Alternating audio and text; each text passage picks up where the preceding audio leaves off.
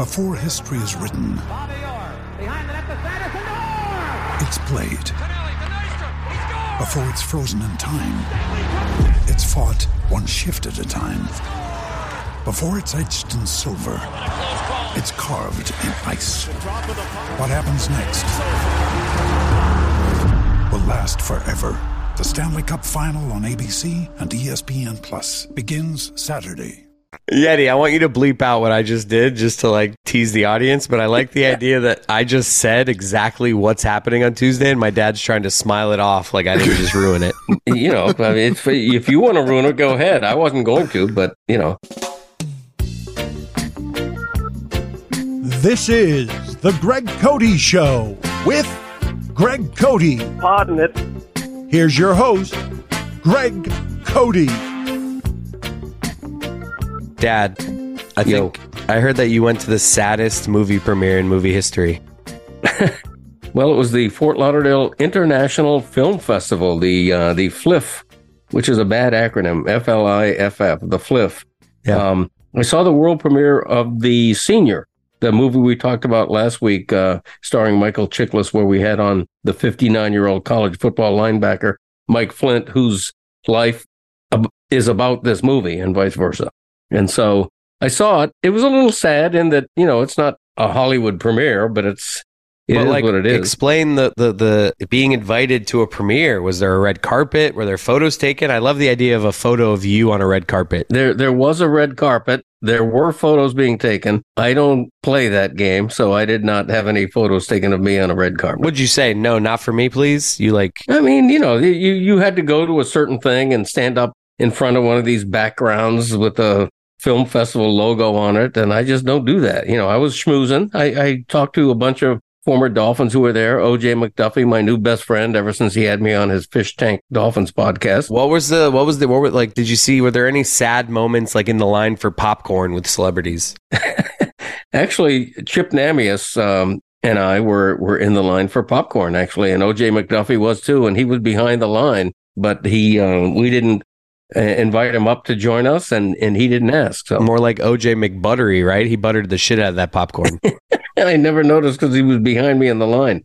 But uh, bumped into Jeff Cross, bump, bumped into Mark Higgs, two old names that only old Dolphin fans would know. you didn't bump into any of these people. That's true. I didn't. But let me tell you a little bit about the movie. First of all, it, it finds a place for one of my favorite early 70s song, Rubber Band Man by the Spinners, which I just love. I love how you went and saw a movie, so you think it's noteworthy to tell everyone about the movie. Just like we got it, didn't we? It's about the guy's life that we talked to last week. Great Right. episode, by the way. Right? Um, Thank you. Great interview. Yeah, you never, you didn't listen to it, but uh, Uh, So well, how would last you week, know? I was traveling last week. Normally, I would have listened okay. to it. but- right, you never listened to our podcast. You had a long flight home. Look, you had time to listen in to me and Andrew recording talk ourselves talking about the Beatles song, but I did chime in on that. did you have time to listen to the Greg Cote show with Greg Cote? Uh, not this week's episode. I, Yeah, I'm, a, I'm a, Uh, okay. Christopher, you admitted to me that you never listen to this podcast because you think you're you're involved in it, you're producing it, whatever. You never actually listen to it. I'm when it comes generally out. the final ears that hear it before it goes out. Yeti puts it all together, and I listen to it, and I make some notes, and I send it off for like I hear it every single week, which is why no, I'm not a narcissist, so I don't go back. I, I am subscribed to it because I want to help our numbers. Like I am a subscriber of our podcast. And you just don't listen. Do you click Okay. download? I every few weeks I will unsubscribe and resubscribe, but he okay. doesn't add and I do downloads. sometimes listen to the episode, but like I'm no like you. I don't listen four times once it's been out like you every week. Okay. I, I think Yeti and I agree. We like to listen to it once it comes out. It's a Greg thing. You guys are narcissists. okay. So, Greg, I could pile on Chris right here, but like, it, but that would be disingenuous because it's not uncommon for like I know he doesn't go back and listen through Le Batard episodes Right. unless there was something that he needed to pick out for something for the future. That's just too much. I do listen if I think I did something really funny. Like if I if I get a lot of comments on something, hey, this joke. now joke the narcissist? this joke like I had a good joke about Dan and chips, flavored chips this past week.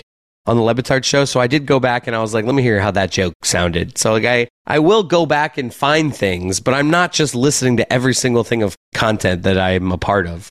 Okay.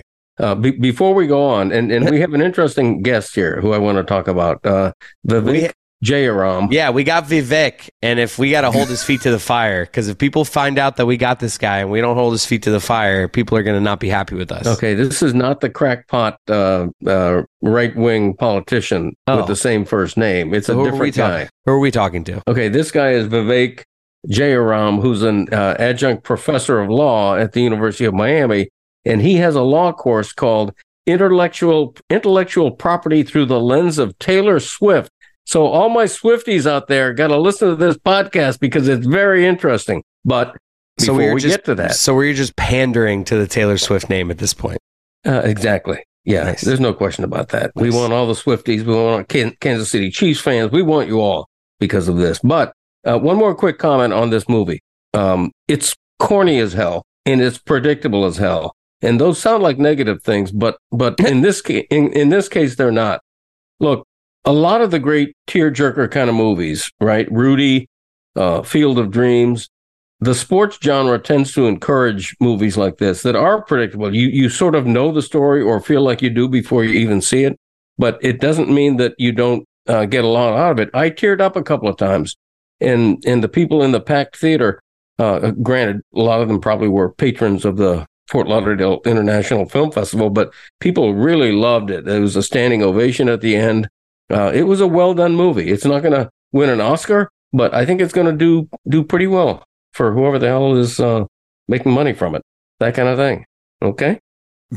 Christopher is literally shaking his head. just this last two minutes, it's like I went to a preview, so I need to give my thoughts on it, and it's it's a movie. It it has emotions. It's like I I don't know what you're even talking about. Okay. All right. Well, what I what I'm talking about is exactly what I said. What I I'm, I'm going to let what I said uh, stand on its own. Okay. Okay. Great. All Shall we get to Vivek? Yes. Well, we- Let's we- go. No, I want to talk about the Miami Hurricanes. oh But- Christ. No, he wants to do that now. Okay. We want to talk about that on the end after Vivek. We can do that. Yes, we, we need a palate cleanser after he petered out on uh, talking about the, the Michael Flynt movie, about the senior. Okay. It, it was uh, it was a good analysis by me. I was the only one who was there. I'm the only one in our audience who's Who seen it. cares? Who cares? we should be happy that he went to see a movie, Chris. you are This the is- only one I mean, who cares. That is true. I mean, you haven't been to a movie since uh, Don't Look Up, and before that it was Rocket Man, and before Yeah. that it was like Voting Day or I Election saw Day. a Or, movie. I saw a movie this week too, but I don't think it's like noteworthy to bring up on the podcast. Okay, because it's probably not a movie that that was a central character in our podcast the previous week. That's why. See, that's why. But to Yeti's point, um, this experience reminded me why I don't like going to movies. Okay, we are behind us. There was constant activity behind us. There was a woman in a dark theater with with like a, a little handheld flashlight that she kept using. It was totally annoying. I'd much rather be in my house listening to this movie than surrounded by people I don't know. Totally annoying experience. Great movie though. but that doesn't absolve you from not watching movies altogether, because, like you said, you could watch them in your house, but you never do. Yeah. That's something I do want to explore, whether now or later.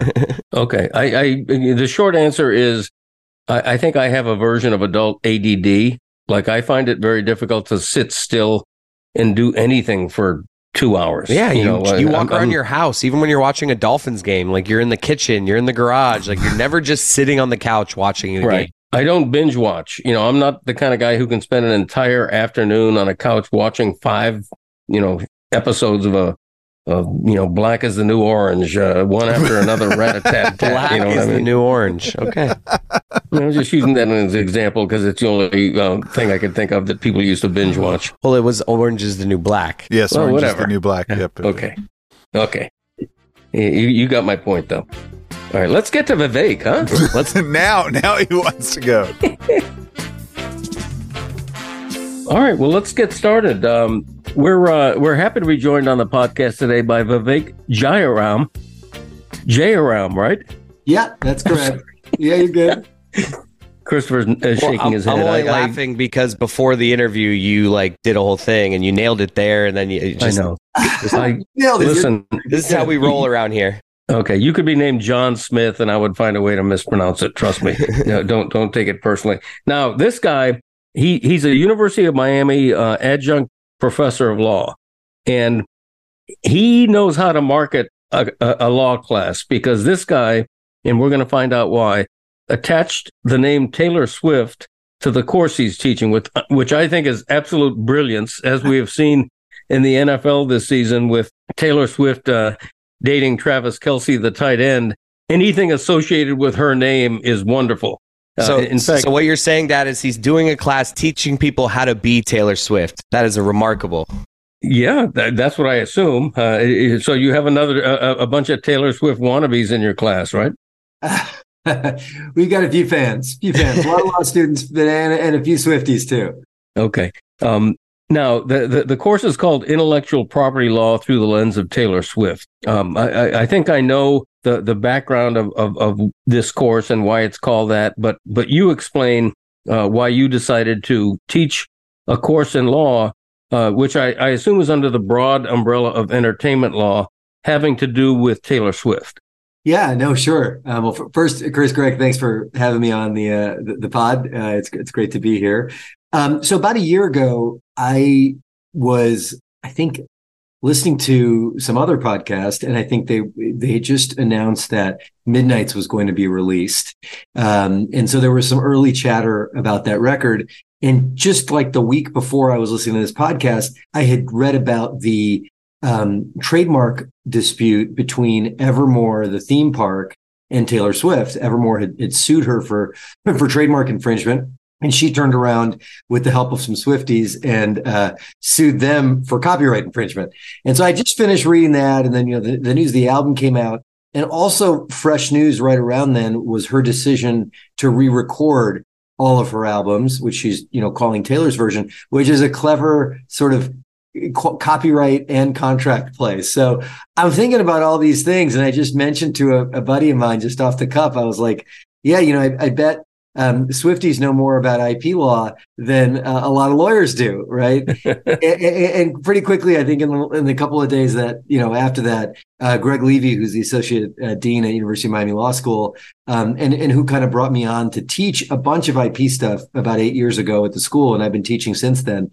Um, I was chatting with him, and I said, "Listen, I, I've got a kind of out of the box idea, but I think all I've brought to the school have really been these kinds of off the wall ideas. So here, here's another one for you. And he was very receptive of it because, you know, I think, um, Greg and Chris, like since I've started teaching, I've really tried to, um, bring to the classroom for the students, um, the opportunity to learn these very sort of conceptual doctrinal things, right? Like copyright, trademark, trade secrets, patents, these things which tend to be, um, you know, c- could be somewhat complex or, or, or, or academic in a law school setting or whatever you may say, but showing them how those things apply to hyper relevant, hyper contemporary circumstances that they are likely to encounter in the next couple of years when they leave Coral Gables and come out into the world and start practicing law. And so, you know, I've taught courses on AI and copyright. I've taught courses on law firm innovation, and I've taught a whole bunch of classes on how to handle a copyright or trademark case in sort of today's contemporary sort of business um, environment. So that's that's just a little bit about the background how I got there. Yeah, I, I, I, think it's a brilliant idea. I, I happen to be married to an attorney, and I can tell you that uh, when when she starts speaking legalese to me, it's it's right over my head. But when she puts everything in layman's terms, as she tries to do when speaking to a jury, it, yep. It's digestible. It's much yeah better, you know, on the ear. Yeah. So, um, how does Taylor Swift get away with this? How does she essentially re-record all her material and then claim ownership to it when someone else has bought the rights to that material? Uh, am I putting that correctly? Is that a dumb question? No, it's actually a very kind of it's a very good question, and it's really one that's not so easy to understand. So I can unpack it just just a little bit. So every song that you hear, uh, original song that you hear, right? Um, they, they, they, there, there is copyright. And for music copyright, there's really like what I, I, guess the best way to say there's two parts to it. Okay. There's one part, which is the musical composition. So like the song, the melody, you know, the, and of course there's the lyrics and things too. Um, and then there's another side, which is the sound recording. So if we take, um, the song, say style by Taylor Swift, right? That song will have two parts to the copyright, right? Before she recorded it. One is the musical composition and that musical composition will be owned by Taylor Swift because, you know, like a Bob Dylan, like an Elliott Smith, somebody like a Phoebe Bridgers, she writes her own songs, right? right. So she she owns that copyright. And then the sound recording for I used, you know, style, so that would have been on the 1989 record. That label, right, will have will own the sound recording. And that is typical for the label to own the sound recording. And so that's copyright over here. Then you've got the record contract excuse me, the record deal that she has with, um, you yeah. know, with, with, with her label. And so in that contract, there will be a provision that allows her to re-record her album, right? Re-record the songs on that record after a certain period of time, way down the road, right? Um, and and labels started putting that provision into agreements about 60 years ago when the Everly brothers uh, decided to leave their label and re-record with Warner Brothers a best of the Everly brothers. And so that, so that's sort of like setting the table. So these kinds of provisions, right? The re-recording option, they're in a lot of contracts. This is not new, right? Like I said, this has been sort of happening for the last 60 years. But if we look at the people that might be put in sort of like the, the category of Taylor Swift, which is a very small category because she is such an extraordinary generational kind of talent, right? But if you look at like say a Madonna or um, a Michael Jackson or or somebody like that, right? Those folks may have also had re-recording uh, provisions in their record contracts. But let's unpack what I just said, right? So let's say um, uh, Madonna wants to go re-record, um, you know, the Like a Virgin record or something like that, right? She didn't write the song. I don't believe she did at least. She didn't write a lot of her songs, a lot right. of hits. Um, but if she didn't write it, she doesn't have the musical composition. So even if she wants to go re-record, she would have to go get the license or some consents right. from the folks who own the, the, the composition, right? So that's like yeah, you could do it, right? But you need gobs and gobs of money, and you kind of have to have a good reason as to why you'd want to do that because you'd essentially be paying for the album just twice, right? right. So Taylor Swift is in a unique situation because here she is, somebody who has um, a fan base rabid enough to want her to have sort of ownership of everything, ownership and control of everything. You've got a songwriter who controls the musical composition. So the minute that she has the opportunity to re-record the sound recording, she's got both parts. And so she can go ahead and do it. And then when she does it, she then owns all the copyright, right? So right, right. it's like now she can kind of do whatever she wants with it, you know, apparel and sync rights for movies and commercials and licensing and, and all this stuff, right? So, um, and listen, there's plenty of other bands and things that that could do these things, right? I mean, like there are plenty of songwriters out there, but of course, um, doing it when you're Taylor Swift uh, just has a much larger impact because, as you guys have probably seen, now everybody, you know, the, the, the real fans, so to speak, when they open up their Spotify app or whatever, like they're clicking on Taylor's version because they want her to get the streaming royalties, not the old label who has since has actually sold the rights a couple of times. But so that does that make sense? Yes. yes. Yeah. Okay. Yeah. I appreciate you putting it in layman's terms. For sure. And Greg, let me tell you, if, if, if, a lawyer ever does tell you something and it's too technical and it's not in layman's terms, right? That's on them because the law should not be inaccessible, right? So we should yeah. be explaining things in really plain terms so that anybody can understand. hundred percent. Yeah. Um, quick, quick aside. This is a, a parenthetical aside because because I know a lot of uh, Taylor Swift fans, and many of them are men. Many of them are, are my age. Even everybody seems to love Taylor Swift. Are you a Taylor Swift fan? I am. I am. Yeah. I mean, I, I think if you ask my, my kids and my wife that they tell you that I do listen to, to Taylor Swift and we all do kind of my, my path to her is probably maybe a little bit different than, than some others. I mean, I'm a big music fan. I've, I've just been listening and playing music, you know, most of my life. And, um, I think when I heard, I obviously knew who she was, you know, 15, 16 years ago, but probably when everybody else started hearing, um, about her as sort of a, a country songwriter, pop, pop, pop performer. But you know, when 1989 came out, um, I, I really liked that record. Um, I, I thought it was Yeah. very hooky, catchy. I thought that the incorporation of a lot of the the synthesizers and and things reminded me a lot of um, bands I love, like New Order, Public Image, you know, stuff like that. And uh, and then you know, after she put it out, another songwriter, you know, who, who since has sort of had some uh, a, a bunch of uh, of uh, of just problems uh, from a PR standpoint with with some of his conduct, but but Ryan Adams, um, who who who did a cover version of that record, is another songwriter, all country songwriter who who I liked. So I feel like at the time I was really vibing on 1989 and then i also listened to the cover album a, bunch.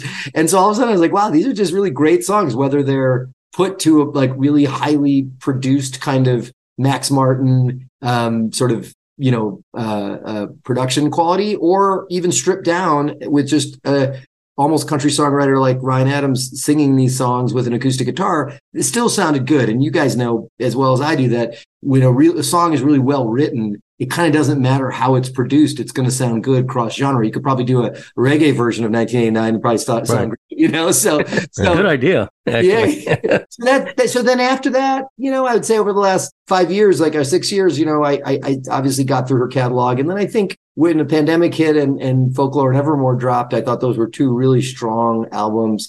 And so just kind of put together, I, I guess, yeah, I guess I am a fan. Well, we're uh, we happen to be recording this uh, with you on the day that the 2024 Grammy nominations came out, and needless to say, Taylor Swift is a is a multiple nominee once again. She always is.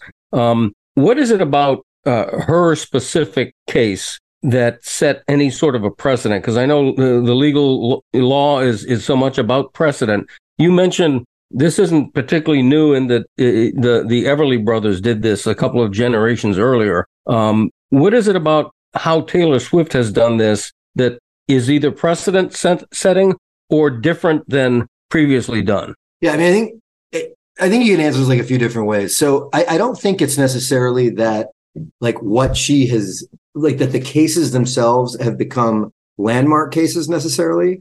Um, although I do think that you know the the two shake it off lawsuits uh, that she defended, I think do are, are often cited for cases where plaintiffs are trying to um, bring copyright claims for lyrics that are essentially common phrases in pop culture. Uh, and so that is sort of like one thing that, that those cases are sort of known for. But I think the reason I thought this would be interesting and why she is a good example of, of a lot of this IP stuff is I think it's, it kind of goes hand in hand, Greg, with like how she is in sort of the music industry, right? So she's obviously this, like we were talking about, right? Big generational kind of talent.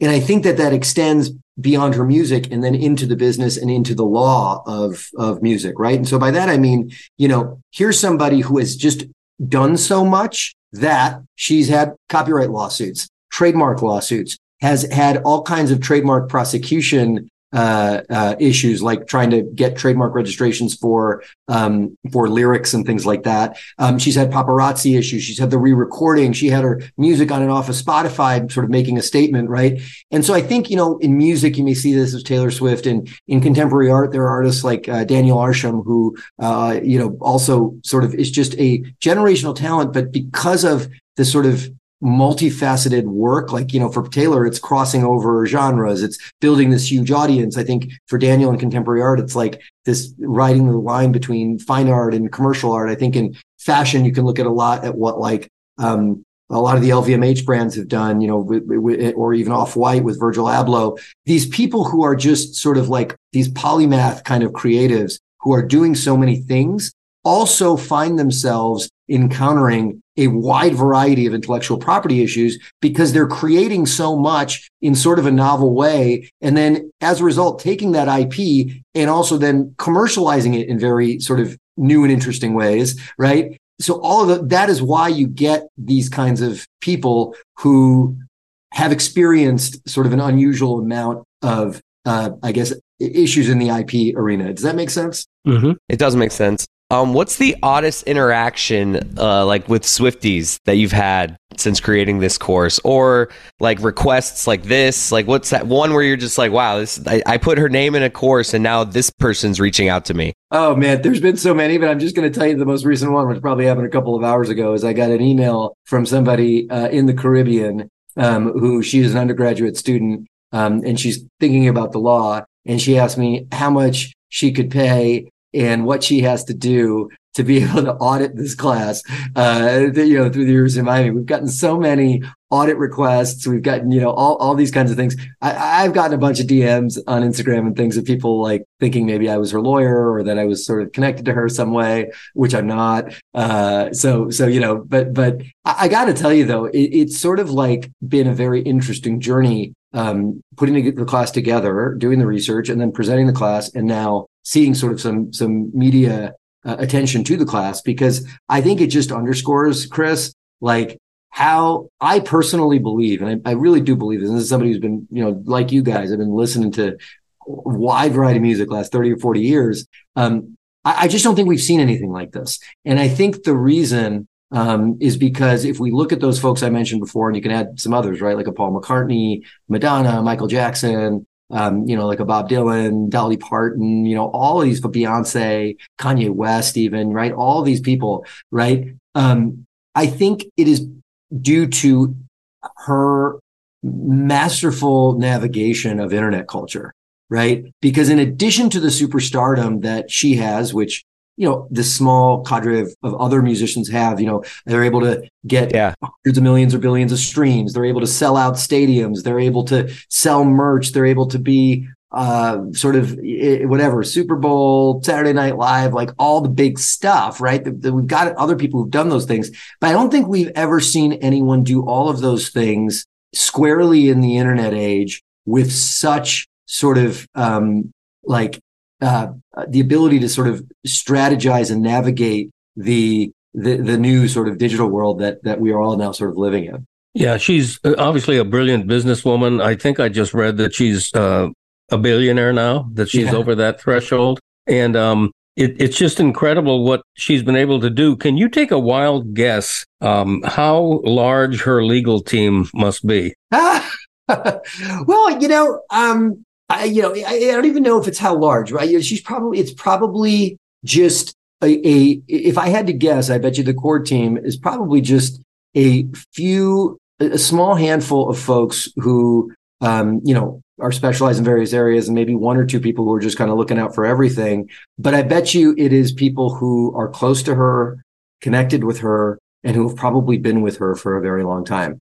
Um, you know, in fact, when I when I saw the uh, tour film, and yeah, I did see it, and I, I, think I saw it the first week it came out. Same, same. All right. Um, I think one thing that a couple things that really came through in that film is, I mean, I think you see some of the musicians on the stage with her have been with her since the Nashville days, right? Um, I think if you read about her management, know, a lot of it is new and evolved, but I think some of those folks have been around a very long time. Um, and I think anytime you see uh, a creative, whether it's in you know art or fashion or or, or film or or music or whatever, I, I have found just my personal anecdotal experiences. I think in working with these kinds of people who have who have achieved a great deal of success, it oftentimes is because they have um, you know strong family unit or strong um, management team not that it's like a management team that's like all uh, gone to Ivy League schools and have lots of degrees and things, but just people who have been with her and know her and understand her for a long time. And I think that that's important, especially for a performer who started when she was so young. You mentioned not having any association with her, but I, I am curious when you put her name in a course, do you get any contact from her camp? Do you need any permission? Can, can you name a course after anyone?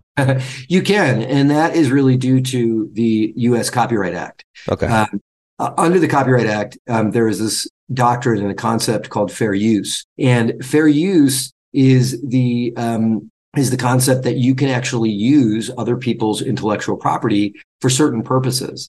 Um, the most common one that you know you guys know about uh, it happens every Saturday night at a you know uh, on NBC, which is Saturday Night Live, right? Uh, so on Saturday Night Live, you'll see trademark, right. copyright, and all kinds of things for an hour and a half every week, and that's because of fair use. Because fair use allows parody and satire to exist and you can use third party IP for that. In this instance, you know, my class is not a parody. It's not a satire, but it is, um, it, it, it's teaching, right? So it's academic. And so there are additional carve outs for news reporting, journalism, and also for acad- academia, right? So um, that's why, you know, when I was a sophomore at the University of Wisconsin in Madison back in the late 90s. Uh, they they released a course all on the Beatles, which I took, um, which I thought was amazing. And you know that that that course, like mine, was you know uh, filled with Beatles IP that that that the professor was able to freely use. So no contact from her from her people, like you. No no no no contact. Um, you know, I get I get I get hit up by some of the fan the fan clubs, uh, the fan, Right. fan accounts and things. But her official team has not been like, "Hey, what are you what are you teaching in this course?" Not, not not from the official team. No. Well, uh, because of the immense popularity of Swifties, uh, TV ratings for Chiefs games have gone through the roof. Just Yeah, I On the- know. it's the- like crazy. it's crazy. It, it's insane, and I'm wondering uh, if you.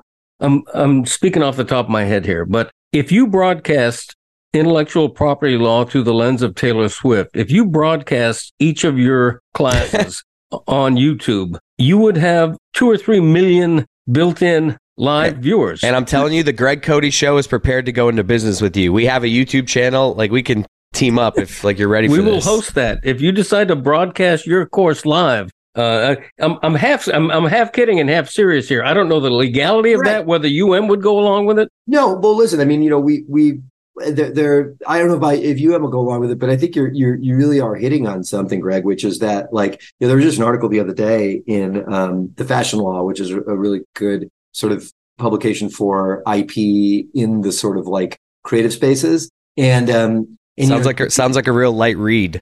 yeah, Yeah. and it's it, it's cool and it's like it- what they were talking about there is just the current just um insatiable appetite that the brands have right now to just be anywhere in the orbit of Taylor Swift right? And and if you just look i mean she doesn't do a whole lot of brand collaborations and commercials and things like that. So i think that has almost created an even bigger appetite. I mean it, it's it, it has been a very interesting experience to just see how anything with her name attached to it in any way, even something as what I would consider like as sort of banal as like a law school course, tends to get so much attention. It's almost like the public and the media they're they're just they're just they're just pining for like any any tidbit they can they can get uh, on Taylor Swift. Yeah, And- her- and- her- and- her- no, I, I have a follow up on that. And Yeah. can you talk about the demand on that note? How fast did this class sell out, uh, book up as opposed to other classes? Like, is it The the same with even these classes? Are you seeing like, is there a waiting list for this class and like none other? Yeah, I mean, listen, I've been, I've been teaching eight years, and you know, most of the classes will fill up, and, and some, you know, like the AI course I taught last semester, which is also very popular, like s- fill up quickly. This one filled up immediately and has like a you know uh, wait list like as long as US one. You know, And is it something where like after the first class, you kind of just get into the nuts and bolts and they're looking around like, I thought this was going to be more about Taylor? Or is it like, or are you harping on her specifically every class? Or is it just kind of like, this is what she did, so let me teach you about this? And you don't actually mention Taylor that often. no, no, it's it's it's the opposite. Listen, like I know I I I know what the audience wants. Yeah, So- okay. and so You're and- and putting you know lyrics. How many? How often are you dropping lyrics Oh yeah, no, lesson? and we're listening to music every single class. Like she's, Oh, okay. she's mentioned on every slide because Okay. every single every single subject is about something for like direct like her career, right? And I say that kind of jokingly, Greg, but I mean it, right? Like you, I, we want to get the students' attention. We want them engaged because when they when they get excited, you know, when they walk into class and I just have Taylor Swift music playing, it puts them in a specific frame of mind. When we start going through the courses, like let me give you an example. In copyright class in law school, right? This sort of one of the seminal cases which teaches you that you can't copyright ideas comes from this or copyright facts comes from this I, uh, case called Feist, which is all about like yellow pages, like the phone book. Okay. Um, guess how many of my students even know what a phone book is, right? Zero. So guess how many of them know Amazing. Taylor Swift song is? All of them. So is it easier to learn this this this material through some archaic book that used to list people's phone numbers or through like songs and and stories that they are very very very familiar with right? So that's the idea is sort of that, which is to bring this material to life in a way, in a in, in, by you know in a context that they not only understand, but then will have the capacity to apply more effectively than you know maybe what is otherwise usually offered. I'm trying to think of what songs you play each day, and I'm imagining like on when when exam grades are, it's you know shake it off maybe because in case you didn't do well, or like on the on test day maybe it's bad blood just because it's like an intense song. like like how do you like, are we doing this? Like what are we doing on the first day of class? Like what's the song we come out of the gate with? So like you know, I told you I'm a 1989 fan, fan. So usually the music that they have playing when they come in is like something off of 1989. Okay, Bad Blood, I think is on there. Yeah, but but the first class was mainly Shake It Off, which we listened to yeah. once because we also then listened to the Jessie Braham song, um, which which was the basis of his lawsuit against her. Uh, okay. The second class, we we I think were, we were listening to Out of the Woods when they walked into yep. the room. Then there we go. Uh, I think we listened again to Shake It Off, and we listened to the 3LW song, uh, which you know they sued her for that. And uh, yeah, I mean, and listen, like even some of the judges' opinions in these in these cases, right, are the one uh, dismissing the um, I believe it's dismissing the Braham case uh, initially, or it was the 3LW case. I think it was the Braham case. The whole conclusion to the opinion is just laced with Taylor lyrical references, right? Oh, that's so wild. That's the thing, right? It's just become um, just such a phenomenon culturally that like we're all just kind of we're all just kind of on this train. uh, Vivek uh, Jayaram from uh, University of Miami Law School, adjunct professor. Uh, when you first started floating the idea of incorporating Taylor Swift into the name of a course you're going to teach, what initial reaction did you get, either from family, from friends, from colleagues? Was anyone scoffing and, and assuming you weren't serious, or was everybody like way on board? I, am sure a lot of people were. I think some people were. Um, there's, I'd say there's three camps, right? There's the camp people like, ah, Taylor Swift, you know, she's just a teeny bop kind of, you know, pop star kind of thing. And then when you start explaining, most of those people will be like, yeah, I really like her too right? Uh, so, right, that's the first camp. Second camp would be, um, I think, like the the the administration and the faculty and things at, at UM, right? Um, I think when I, when I, when this program first launched back in 2016, um, you know, I think I had some conversations with people to be like, listen, we're gonna we're gonna really try to like push the boundaries here and really get the students excited about some of the courses they're going to have, and they're going to be a little bit sort of off the wall or whatever. Um, and I got to tell you, the university has been extremely supportive, open, and this program and Greg Levy's particularly have done a, such a great job of really bringing sort of contemporary issues into the law school in a way that you just don't typically see. And I think we are now already starting to see the eight or nine years that this program has been around, the impact that it has had uh, and the opportunities that it has uh, opened for the for, for the students when they get there, out there in the real world. So I have to say the UM has been extremely supportive. And then you know there there's there's there's like the group of like my lawyer friends, like law school friends and colleagues at, at work and things like that, who were like, "Oh, Taylor Swift. Oh, oh, that makes sense, right?" Because you think about it, you're like, "Well, yeah." Here's somebody who has been a part of so many interesting IP issues over the last 10 or 15 years. Why couldn't you, treat, you know, teach a course on it? So, um, and this doesn't mean that she's the only person you could teach a course on. There's, there's, there's several, but I do think that hers is particularly relevant. I mean, even while we're teaching the class, right? This Eras film comes out and she kind of breaks all the rules of like film licensing in the middle of this strike and goes directly to the theaters and like, you know, all this kind of stuff. So, I mean, you know, it's just kind of, um, I don't know. It's just like it, it just keeps going, you know, in, in that direction. Here's a suggestion I have: is to put Taylor's name in the course that you're struggling to fill up the most, and then just like you know, play a song when they walk in every day, and you know, just teach your course. But I bet you totally. we will see a bump in those classes as well. So. Hundred percent. I mean, you know, we could just maybe we'll maybe next semester, you know, maybe we'll say we'll teach uh, Maybe we'll just be Barbie. Maybe we'll do Barbie. Yes. There we go. There we go. we're we're going to let you go, but I, I want to. Maybe the Greg Cote up. show. Maybe the Greg Cote show. Sure. Yeah. yeah. yeah. Intellectual property law through the lens of Greg Cote. I just don't think that would have the same. I don't know. Appeal. I don't know. Campus. Let's test it. Let's test it. But you know what? Taylor Swift, her, and, and I think this is part of the reason why she's so immensely popular is that despite that popularity, there's a mystique about her. Her Yeah. brand management is brilliant. And and I don't know how I suspect that's very calculated, but I've seen more TV commercials with Deion Sanders in the last three months than I've ever seen with Taylor Swift. She's just she's very mindful of how she manages her career and and and part of that is is Well, when you make when you make a hundred million a tour or whatever she made, I don't even know, probably more than that. But like, it's just you don't need to do the commercials, Dad. no I know, but some some would anyway though. Yeah, You know but what I I'm hear you, Greg, because she what she's done a really great job of is she's she's in the zeitgeist. She's part of the conversation all the time. But she's you're right. She's not like in your face. She's not popping up on your feed and really like sort of you know like ways that you know seem sort of like forced or anything like that.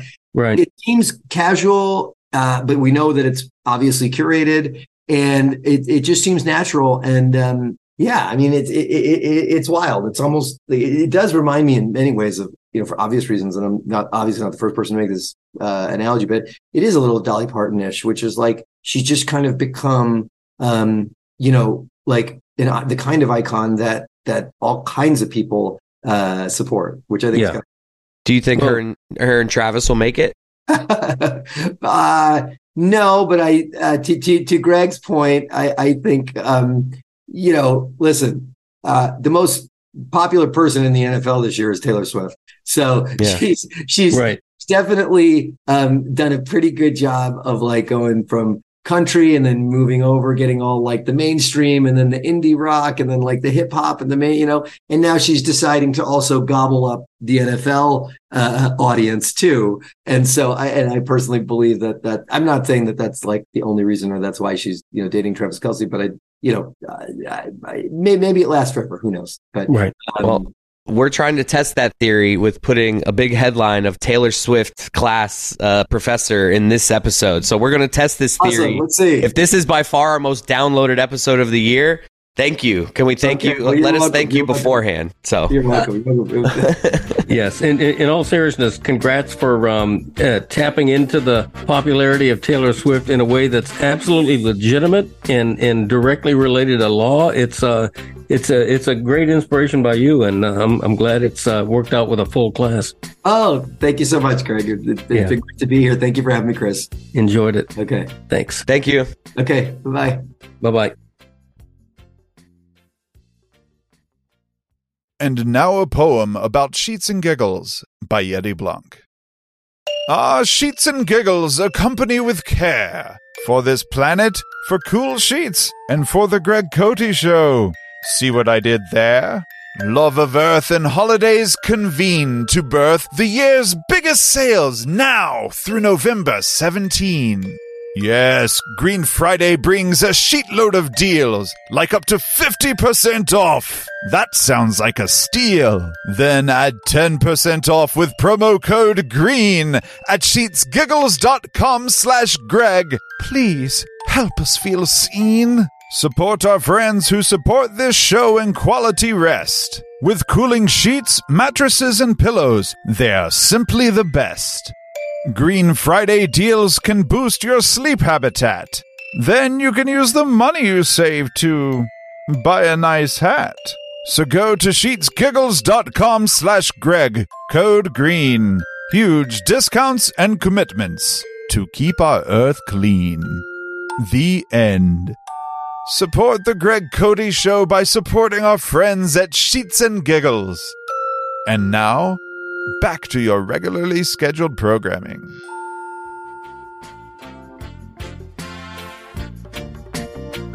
Dad, af- after that interview, I really need you to just tease this week's episode of the Le Batard Show because I don't want to get to Three Facts Jack. Okay, so you're just delaying the inevitable with Yes. Three Facts Jack. Right. Okay, something is happening uh, on Tuesday's Le Batard show. I'm in there. Uh, Ron Magill is going to be in the studio uh, doing his Tuesday uh, Ron Hell Magill yeah. bit, and it's it concerns our new book that's coming out, The Pride of a Lion, which A drops big December announcement. 5th. A big announcement about your book. It's it's a book related big event that people Ooh. will want to listen to. I don't want to give it away because that would be a disservice to uh, the Le Batard show because they're they're billing it as sort of a surprise. I think. But if you're into the Ron Magill and Greg Cote book, you want to be tuned in this Tuesday. Correct. Look at us. I can say that with uh, with very uh, good intention and a straight face. What a pro tease. Thank you. Pro tease. So the book The book. you're gonna studio though. I have no idea. I mean, I, you know, that even if I even if that was even if that was the big surprise, I certainly wouldn't be the one to reveal that. Yeti, I want you to bleep out what I just did just to like tease the audience, but I like the idea that I just said exactly what's happening on Tuesday and my dad's trying to smile it off like I didn't just ruin it. You know, I mean, it's, if you want to ruin it, go ahead. I wasn't going to, but I was know. hoping you'd honestly get more mad at me. That would have been a mm-hmm. better podcast moment if like you If were you like just called him an asshole and stormed off. genuinely upset. Right, that I did okay, that. Well, hey, that kind of thing. You All know what I'm Well, I guess we're just all gonna peter out the whole episode. no, I'm not petering out. I'm petering in. Oh, That's what I'm doing,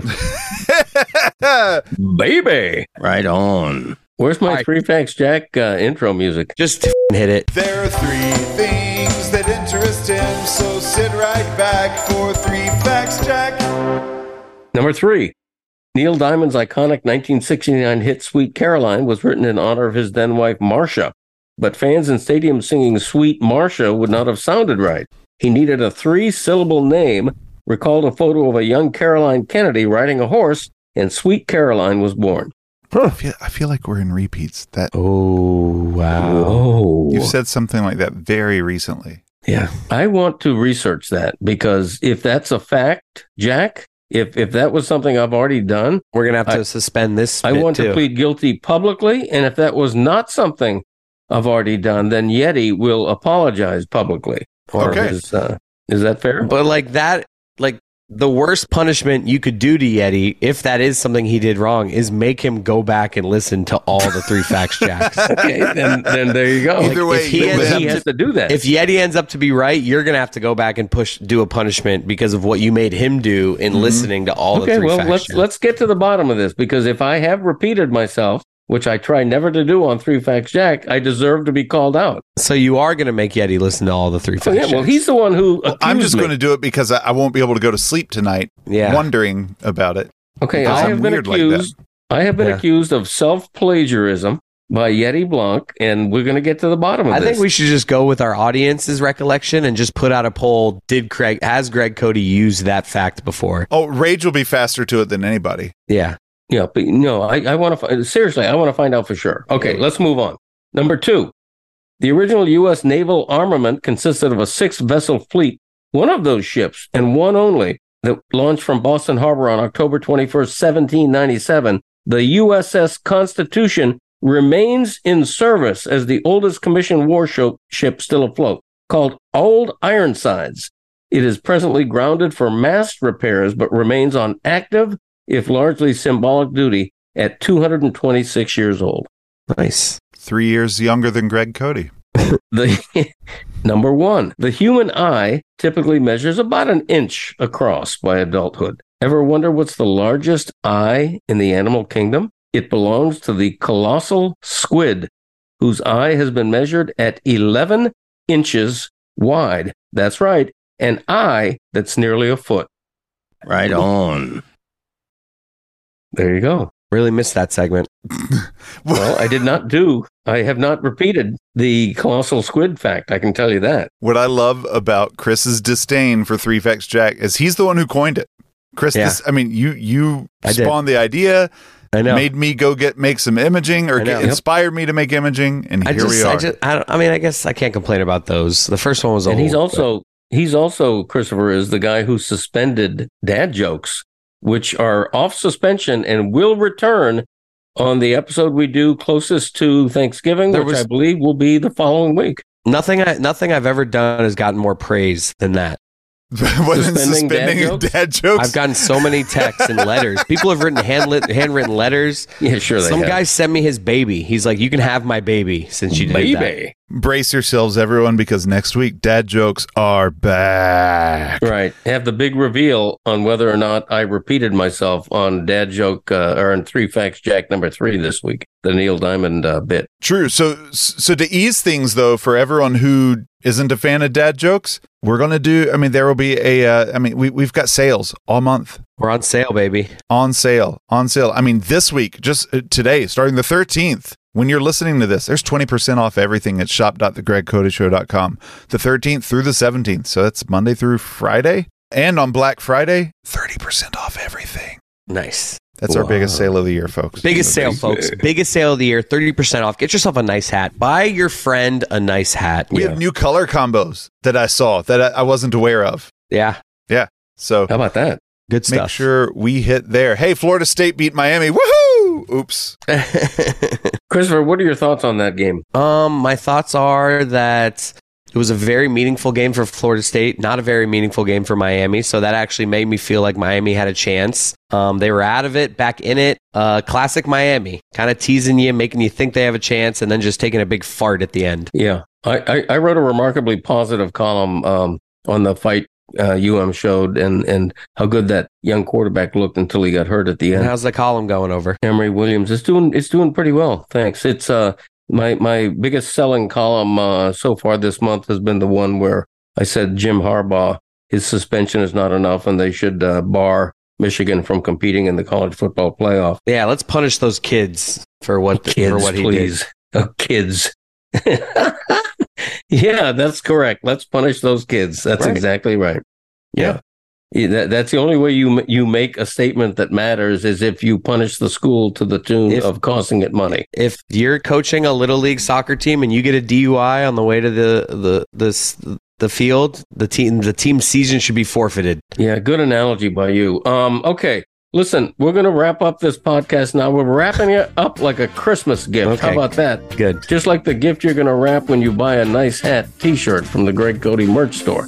It's a beautiful thing. Thank you, Vivek uh, Jayaram, seriously from UM Law School, for joining us to talk about uh, why Taylor Swift is relevant in a law class. And very interesting convo, I thought. So uh, thanks a lot, that kind of thing, and we'll uh, see you all next week. Dad, take us out with a Taylor Swift jam. I couldn't begin to hum one, let alone know one. Really? Yeah. I can I can sing a little bit from Rubber Band Man by the Spinners if you want. Shake it off. Shake it off. Okay, shake it off, shake it off. I don't know about about Shake It Up by the you. I don't know about you, but I'm feeling Okay. Someday I'll be living in the big old city, and all you're ever gonna be is me. Yeah, someday I'll be living and all oh, you're ever gonna be is me. Why you gotta be so mean? That's not bad. That's a pretty good song. Good night, everyone. All right. Likewise, that kind of thing. See ya.